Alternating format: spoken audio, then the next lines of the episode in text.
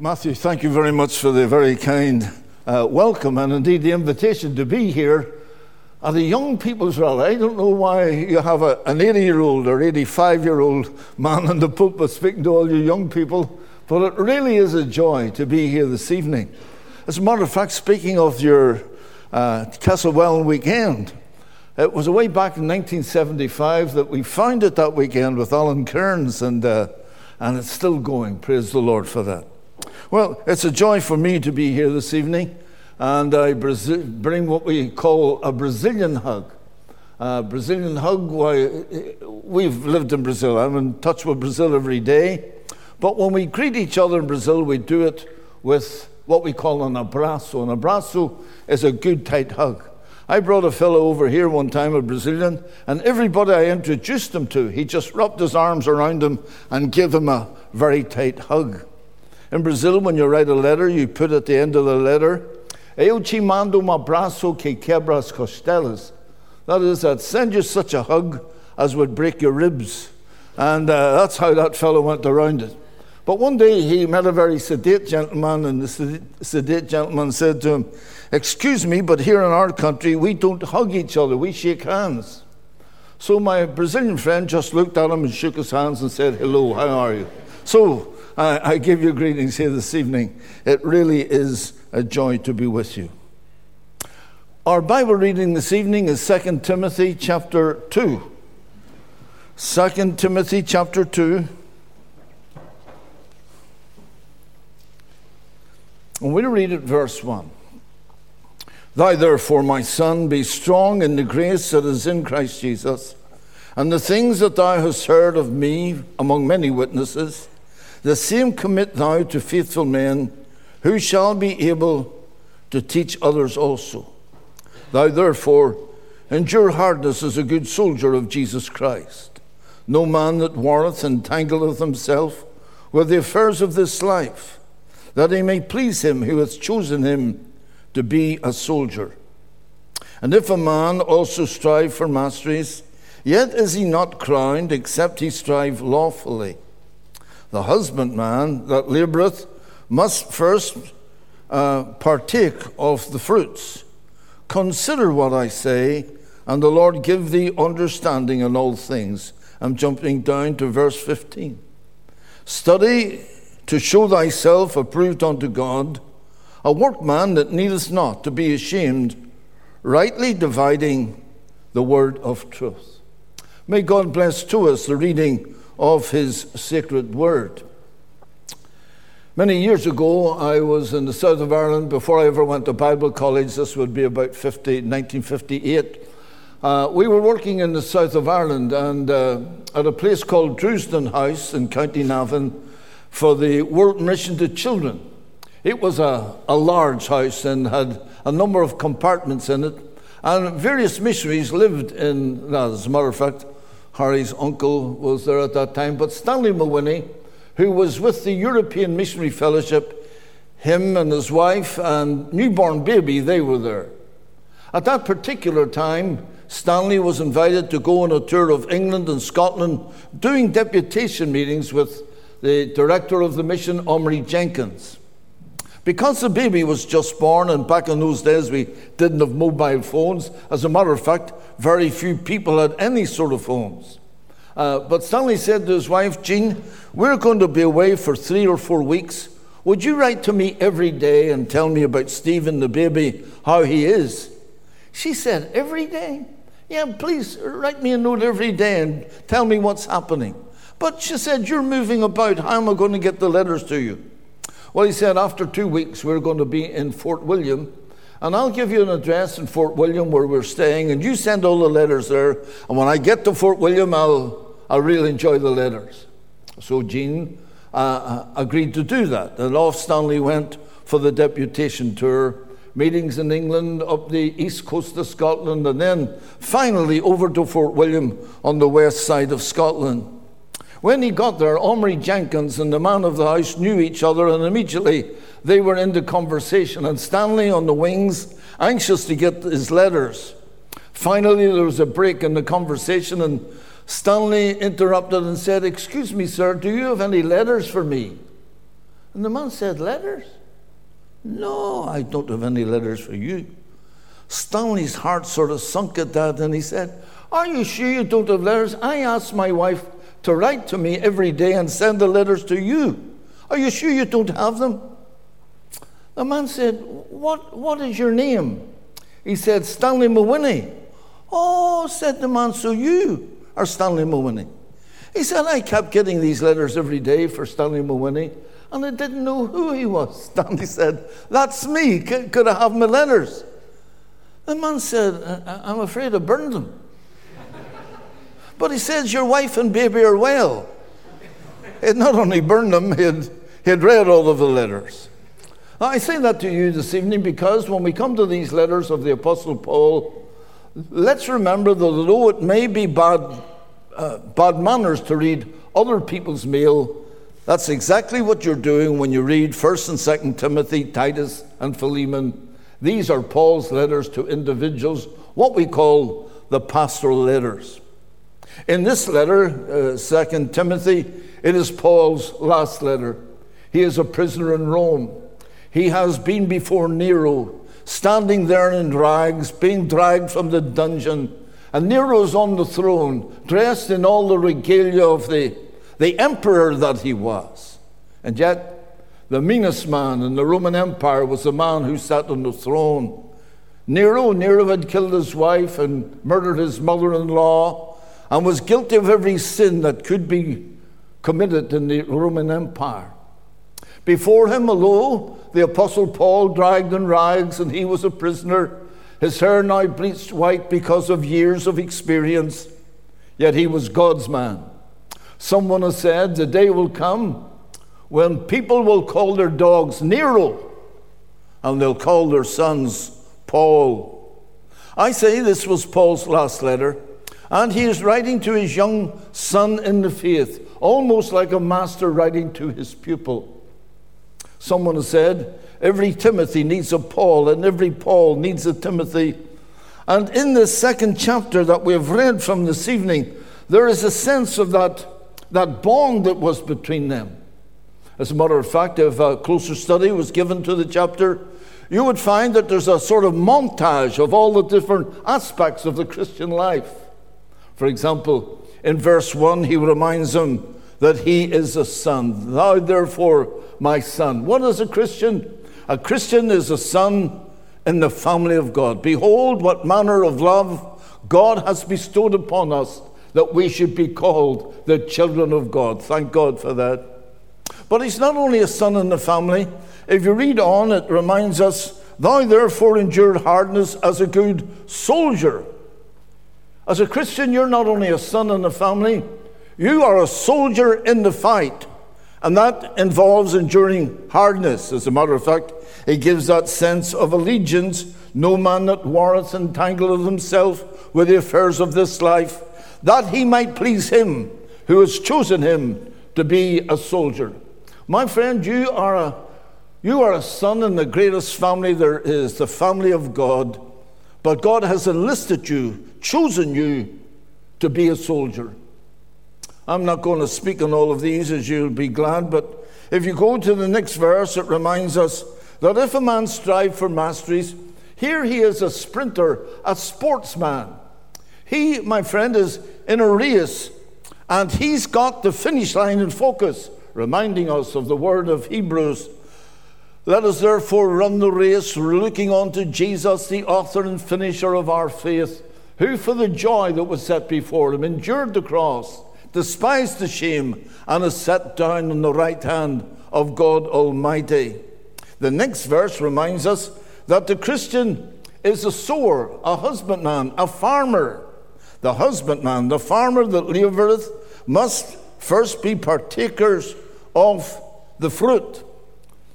The Bible reminds us in Matthew 13 Behold, the sower went forth to sow. And my friend, can I say, that we have got the good seed of the incorruptible Word of God, and we've got to be sowing that seed. He that goeth forth weepeth, bearing precious seed, shall doubtless come again with rejoicing, bringing his sheaves with him.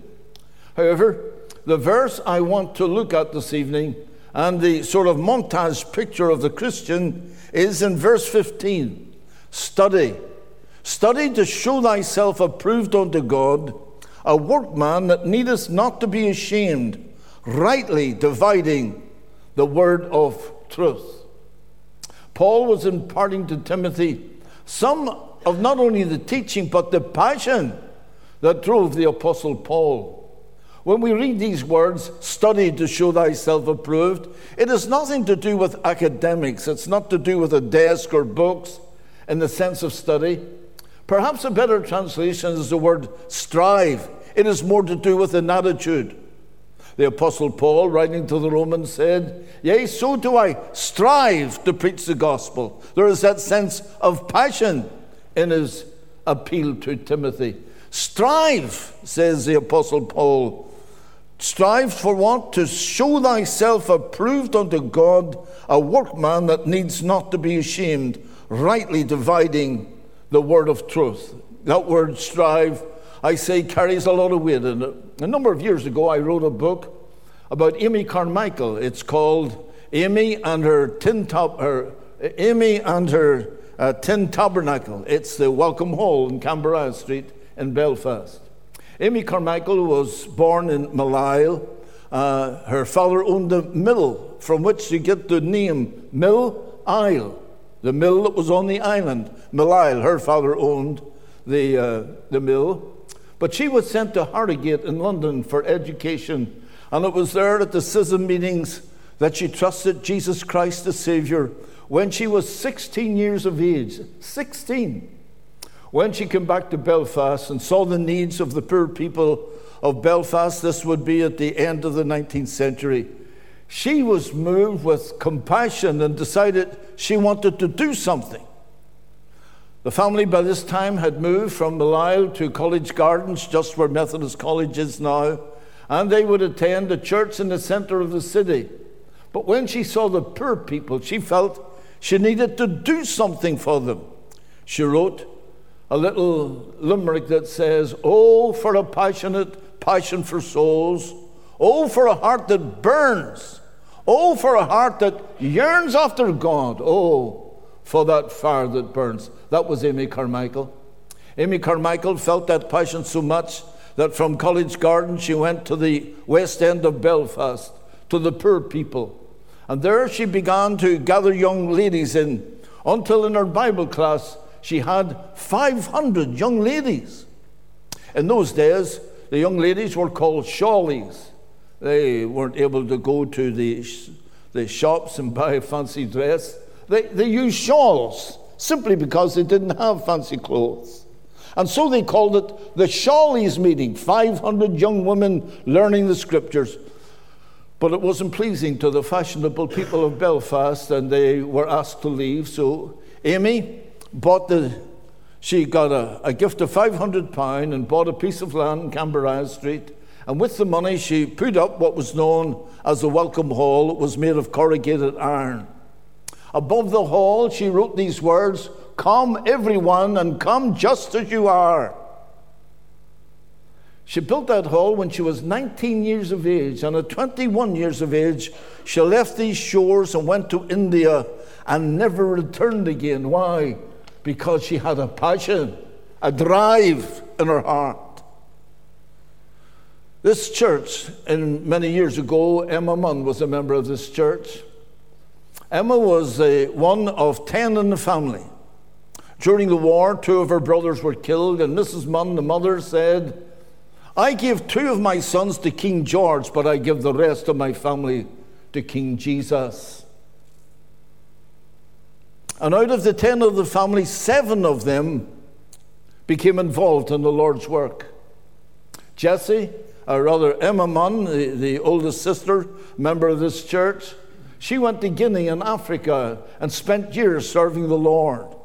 Her sister Janet went to Liberia, as did her brother Robert.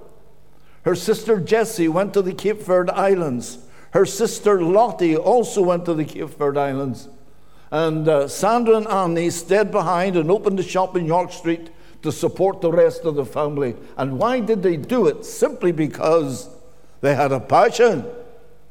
I say that this evening, my friend, because, young friend, Because passion is spelt out in enthusiasm, endeavor. And if you read this verse, you will find that there are three things about which we should have a passion. Let's look at the verse again. Study, to show thyself approved unto God. As Christians, my friend, we should have a passion for the will of God, that which is approved of God. When we say the Lord's Prayer, we pray that prayer and say, Thy will be done on earth as it is in heaven. The same Apostle Paul, who wrote to Timothy, also wrote to the Romans I beseech you, therefore, brethren, by the mercies of God, that ye present your bodies as a living sacrifice unto God, and be not conformed to this world, but be transformed by the renewing of your mind, that you might prove what is the good, the perfect, and the acceptable will of God. And my friend, as a young person here, speaking to many who are still in the tender years of life, those formative years, can I say that the greatest adventure you can ever have in life is proving the will of God? Proving the will of God is a matter, my friend, of giving up your own will. It is what we call surrender. I've worked with many missionaries over the years and I've been beside them when they've sacrificed themselves and given their lives for Christ, as recently Dr. Bill Woods. They were not only saved, but they were absolutely surrendered to the Lord. When the Apostle Paul was converted, Ananias in Damascus was sent to lay hands on Paul. Ananias was hesitant, and the Lord said to him, He said, Fear not, for he is a chosen vessel unto me. He will bear my name before kings, and he will suffer many things for my name's sake. We sometimes say that we are saved to serve. Of the Apostle Paul, it's got to be said he was saved to suffer many things. But Paul did not hesitate of surrendering to the will of God. I go up to Jerusalem, and if they take my life, says the Apostle Paul, the will of God be done. My friend, I ask of you this evening as a Christian, have you surrendered your will, your body to Him? The Apostle Paul, writing to the Corinthians in 1 Corinthians chapter 6, verse 21, he says, No, you're not that you're not your own. You've been bought with a price. Therefore, glorify God in your body.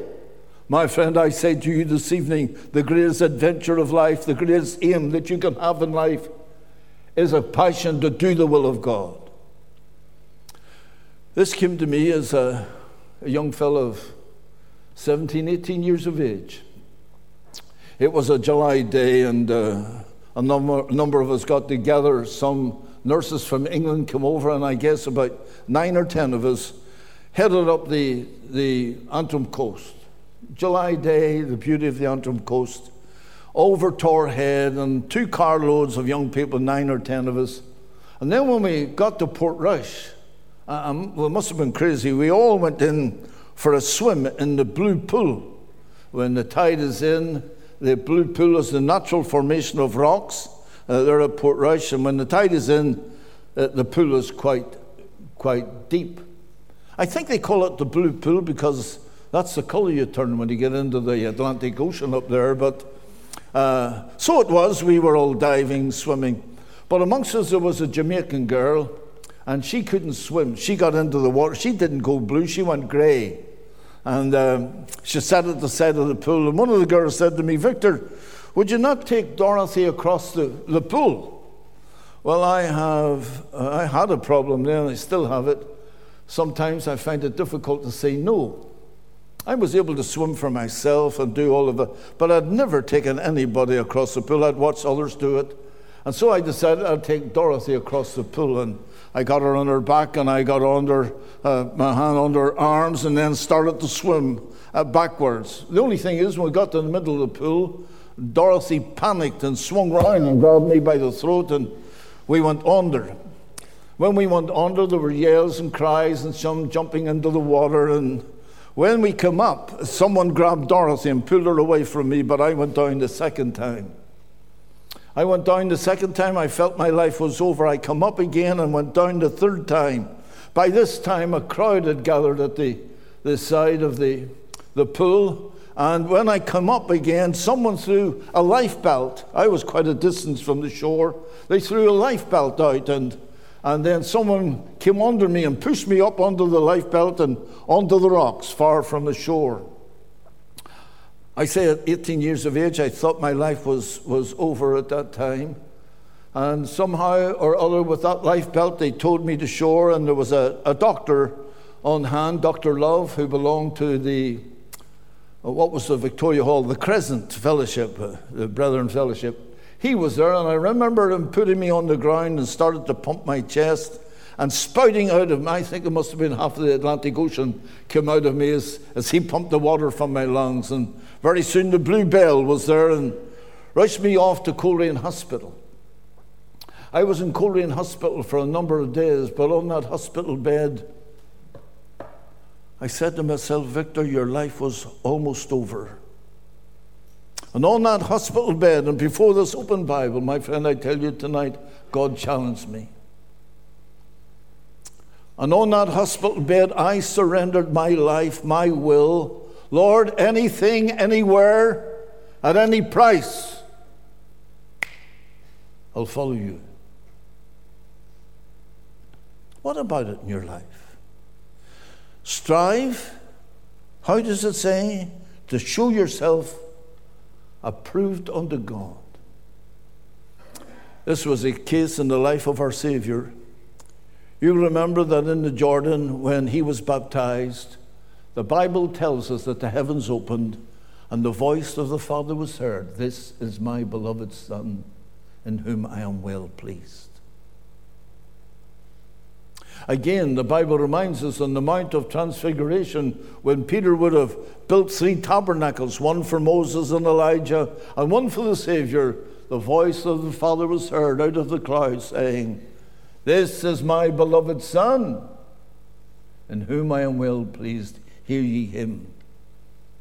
Again, in John chapter 12, when the Lord Jesus said, The hour is come when the Son of Man must be glorified. This spake he of his death.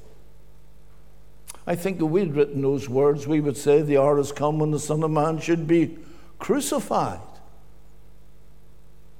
But Jesus said, The hour has come when the Son of Man should be glorified. And immediately the heavens opened, and the voice of the Father was heard again This is my beloved Son. Do you know what our Lord Jesus was doing? He was doing the will of the Father. Lo, it is written of me in the volume of the book, I come to do thy will, O my God. And I ask of you this evening, as you look at your Christian life, can you say that you are living for the will of God? Would you be prepared to surrender whatever your future? Doesn't mean you've got to be a missionary. You don't have to be a, a missionary. God may have you to be a housewife. God may have you to be a, a plumber. I don't know. The important thing is, God knows. Strive for the will of God. Uh, if you look at the verse again, it is not only strive, study to show yourself approved unto God, a workman that needs not to be ashamed. It is not only striving to be accountable to God, to be, what is the word that it used, to be approved of God? A good question at the end of a day, a good question at the beginning of a week. Is the Father, does the Father approve? That's the thing that should govern our lives. Where we go, what we do, is the Father, does he approve of this? Does it please God? Remember Enoch? The man who walked with God because he pleased God. However, let us go to strive as a workman that needs not to be ashamed. It's very interesting when our Lord Jesus in Matthew chapter 9 looked on the multitudes, he was moved with compassion. And he said those words The harvest truly is plenteous, but the laborers, the laborers are few. My friend, can I say tonight God is looking for workmen and workwomen in the big harvest field? Remember, the most important thing God is doing in the world today is building His church, bringing in the redeemed. And wouldn't it be wonderful if amongst this company there some would have a part in that great work? The Apostle Paul, as I've already said, writing to the Romans, Romans chapter 15, he said, Yea, so do I strive to preach the gospel. Why did he strive to preach the gospel? Well, he says in chapter 1 of Romans, I am a debtor both to the Greeks and to the barbarians. He felt it was his debt. As a matter of fact, right into the Romans, he said, Paul, a slave of Jesus Christ, a bond slave of Jesus Christ. In the Roman Empire, my friend, the status of, of authority started with the emperor. From the emperor to the senators, the senators to the governors, the governors to the captains, the captains to the centurions, and then down to the soldiers. Guess who was the lowest strata of society? Slaves, servants. And Paul said, I'm a slave of Jesus Christ, a servant of Jesus Christ. Why did he say that? It takes us back to Exodus chapter 21, the laws of a bondservant. A bondservant is one who's been purchased by his master, serves his master for seven years, and after seven years, he has the liberty to go free, walk away. But as a bond slave, he says, No, I, I love my master. I love this family. I will not go out free. The master took him to a door and put an awl through his ear, and for the rest of his life he bore that mark to indicate that he was a slave to his master. Paul said, That's me. I am a debtor. Someone has written a little limerick that says, I cannot work my soul to save, for that my Lord has done.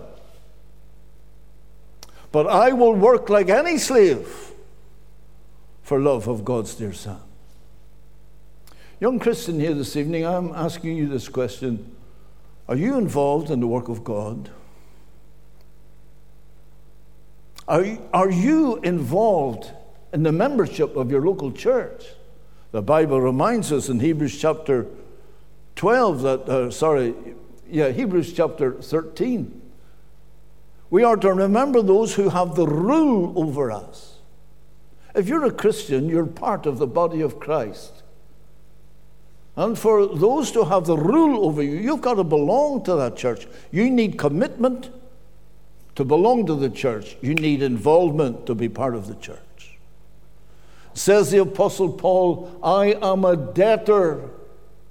The Apostle Paul, my friend, traveled to take the message of the gospel all across the Roman Empire, and in every major city, he planted the banner of the cross.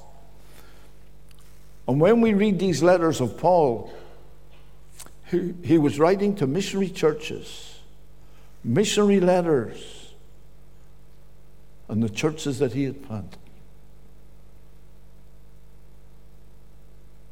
What about it in your Christian life? I remember when I was a Christian, excuse the personal testimony, but as a postman, one day I, I went to deliver a meal in Omeath Street on the Woodstock Road nearby. Back in those days, every house had net curtains and a big brass plot, a pot rather, with a plant in it. Except when I came to one particular house, there were no curtains, no, no brass pots or plants, but rather there were gospel texts. For God so loved the world. Uh, the sermons of Charles Finney, the sermons of Charles Haddon Spurgeon. When I knocked the door, the man who opened the door had the brightest, broadest smile I ever saw in my life. His name was Ernie Allen. Ernie Allen founded the Revival Center, And back at that particular time, 1959, 1960, when I met him, he was starting what is known today as the Every Home Crusade. And he got me, we belonged to Dunmurry Free Presbyterian Church. He gave me a case full of literature to do every home in Dunmurry, door to door, all around. God was to lead us to foreign fields, but in those days, God taught us we've got to sow the seed where we are. Strive to find approval in the will of God. Strive to find involvement in the work of God. A good thing, as I've said, at the end of a day or the end of a week to say, Was the Father well pleased? A good thing at the end of a day to ask, Was the work well done? The work well done. And then the Apostle Paul, he writes to young Timothy, and he says these words A workman that needeth not to be ashamed, rightly dividing the word of truth. Strive to be approved of the will of God, strive to be involved in the work of God. My friends, strive to understand and know the Word of God. The Word of God. It's very interesting in the end of this chapter, the beginning of the next chapter, how Paul reminds us of the Word of God. Look, if you would, at verse 15 and see the influence of the Word of God. The influence of the Word of God says in verse 15 of this same chapter that from a holy child, uh, sorry, that from a child thou hast known the holy scriptures which are able to make thee wise unto salvation through faith which is in Christ Jesus. The influence of the Word of God. I don't know if I'm speaking to Sunday school teachers here this evening, but if you're a Sunday school teacher, God bless you. I remember I went to Sunday school on the Donegal Road, Richview Presbyterian Church. And we had a Sunday school teacher, Billy Hamilton. Billy could never have stood on a public platform to speak to a group of people like this.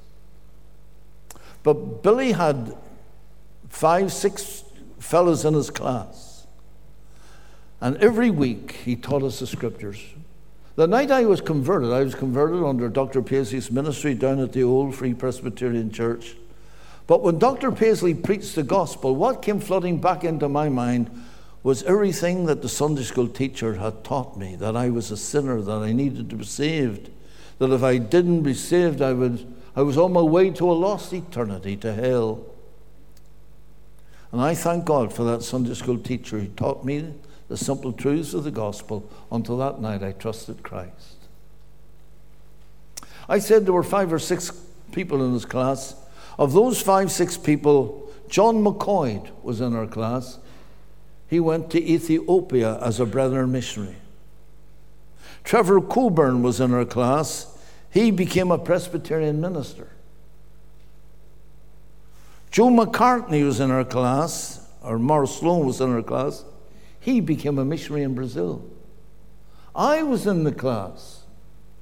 My friend, we've been now in Christian work for 63 years. And all because of a Sunday school teacher who taught us the Word of God. Isn't that amazing? That is why I say to you, who are Sunday school teachers, keep teaching. The husbandman, we read, the farmer, he, he, he doesn't reap when he sows, but he will reap. Listen to what, to what the promise says He that goeth forth and weepeth, bearing precious seed, precious seed, shall doubtless, you see that word doubtless? That's the promise. He shall doubtless come again rejoicing, bringing his sheaves with him. My friend, the influence of the Word of God in young and tender hearts. The influence. Look at the next verse. that gives to us a statement about the inspiration, not just the influence, but the inspiration of Holy Scripture. All Scripture is given by inspiration of God. What does that mean? It means all of the Bible. I, I guess just about all of us have got favorite chapters in the Bible. Does anybody here have a favorite chapter in only one chapter, in Obadiah? I don't think anybody looks at Obadiah as a favorite book.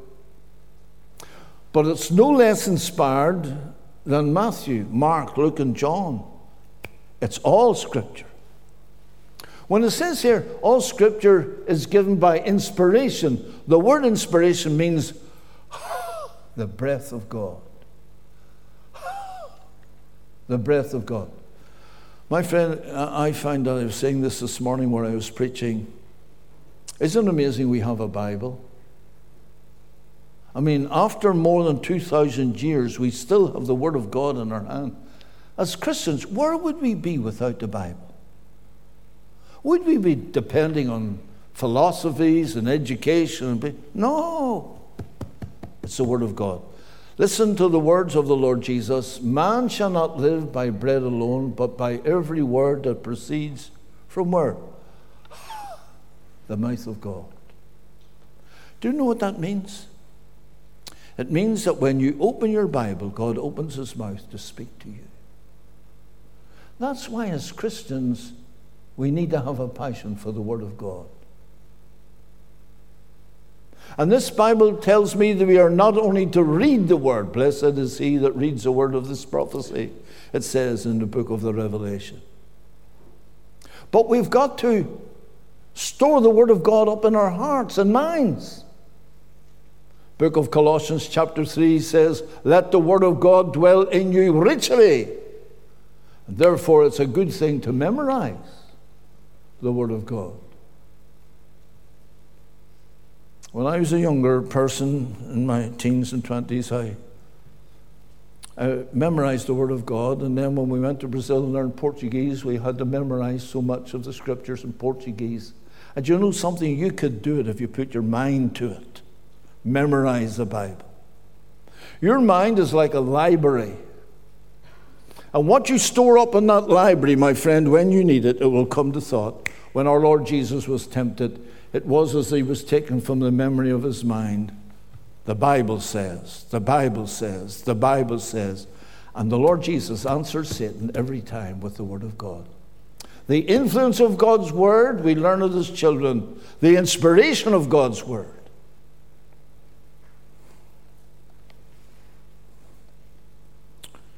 Now look at chapter 4 and verse 2. Preach the word. Preach the word, be instant in season, out of season, reprove, rebuke, exhort with all long suffering and doctrine. Oh, my friend, we have no other message for the world. We don't go across the street or across the world to tell them about our denomination. We go to tell them about Jesus, the Word of God, the Word of God. And you know something? We have seen this Bible do wondrous works on its own. I have a friend in Brazil, I was speaking to him just a short while ago, Raimundo Lobato. Raimundo Lobato lived away in the forest uh, on the river Cunhaá. Missionaries had seldom ever gone to the Cunhaá. They'd never gone in the time of Raimundo Lobato. But Raimundo lived away deep in the forest. And one day he and his 18 year old friend, he, Raimundo was about 18 that time, the two of them went out hunting. There are no shops to go shopping, and when you live in the jungle, you've got to go not buy your food, you've got to hunt for your food. And so they went hunting, and they were about two days out hunting when suddenly his friend dropped dead. Raimundo didn't know what to do. He, he was far from home and his friend dead. He took his hammock and wrapped his friend into this hammock and with the oar that he had, he dug a shallow grave and put the friend into the grave and then covered it over with, with earth and leaves. But he was so impact, impacted. Where is he? What happened to him? Uh, uh what if that was me? What would happen to me? He walked two days back to what we call the colocação, the place that he lived in the forest, a small gathering of houses. I had an uncle there, and he spoke to the uncle about how his friend had died, and, and where is he? What happens to us after we die? His friend said, I, I have a little portion of the Bible here, a few pages from Luke's Gospel. And he gave it to Raimundo. And Raimundo, with his finger, began to read, read the scriptures.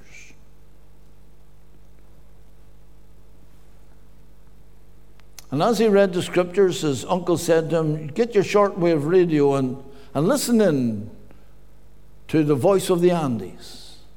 And Raimundo, through the Word of God, through Luke's Gospel, in the heart of the jungle, he had never been to a meeting, he had never met a missionary, but Raimundo trusted Christ as Savior. Every evening at six o'clock, the people in the forest, they have what they call the novena. And uh, they lift up a little cross at six o'clock every night and go over the, the prayers to the saints, etc. But Raimundo, he decided, he went and he lifted up a little cross and he read to them from Luke's Gospel and told them how he had been converted.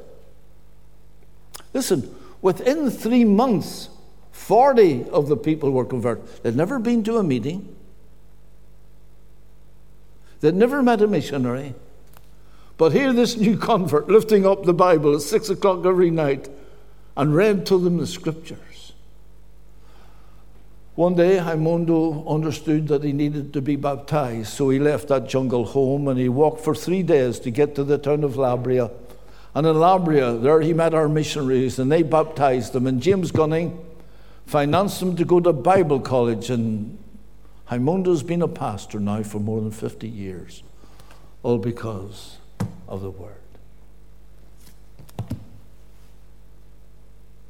Our time is far gone. I want to thank you tonight for your patience in listening to me. But can I say, my friend, in your life, have a passion a passion for the will of God, the work of God, and the Word of God. Heavenly Father, Bless thy word to every heart, we pray, and help us so to live and walk that we may please thee. In Christ's name, amen.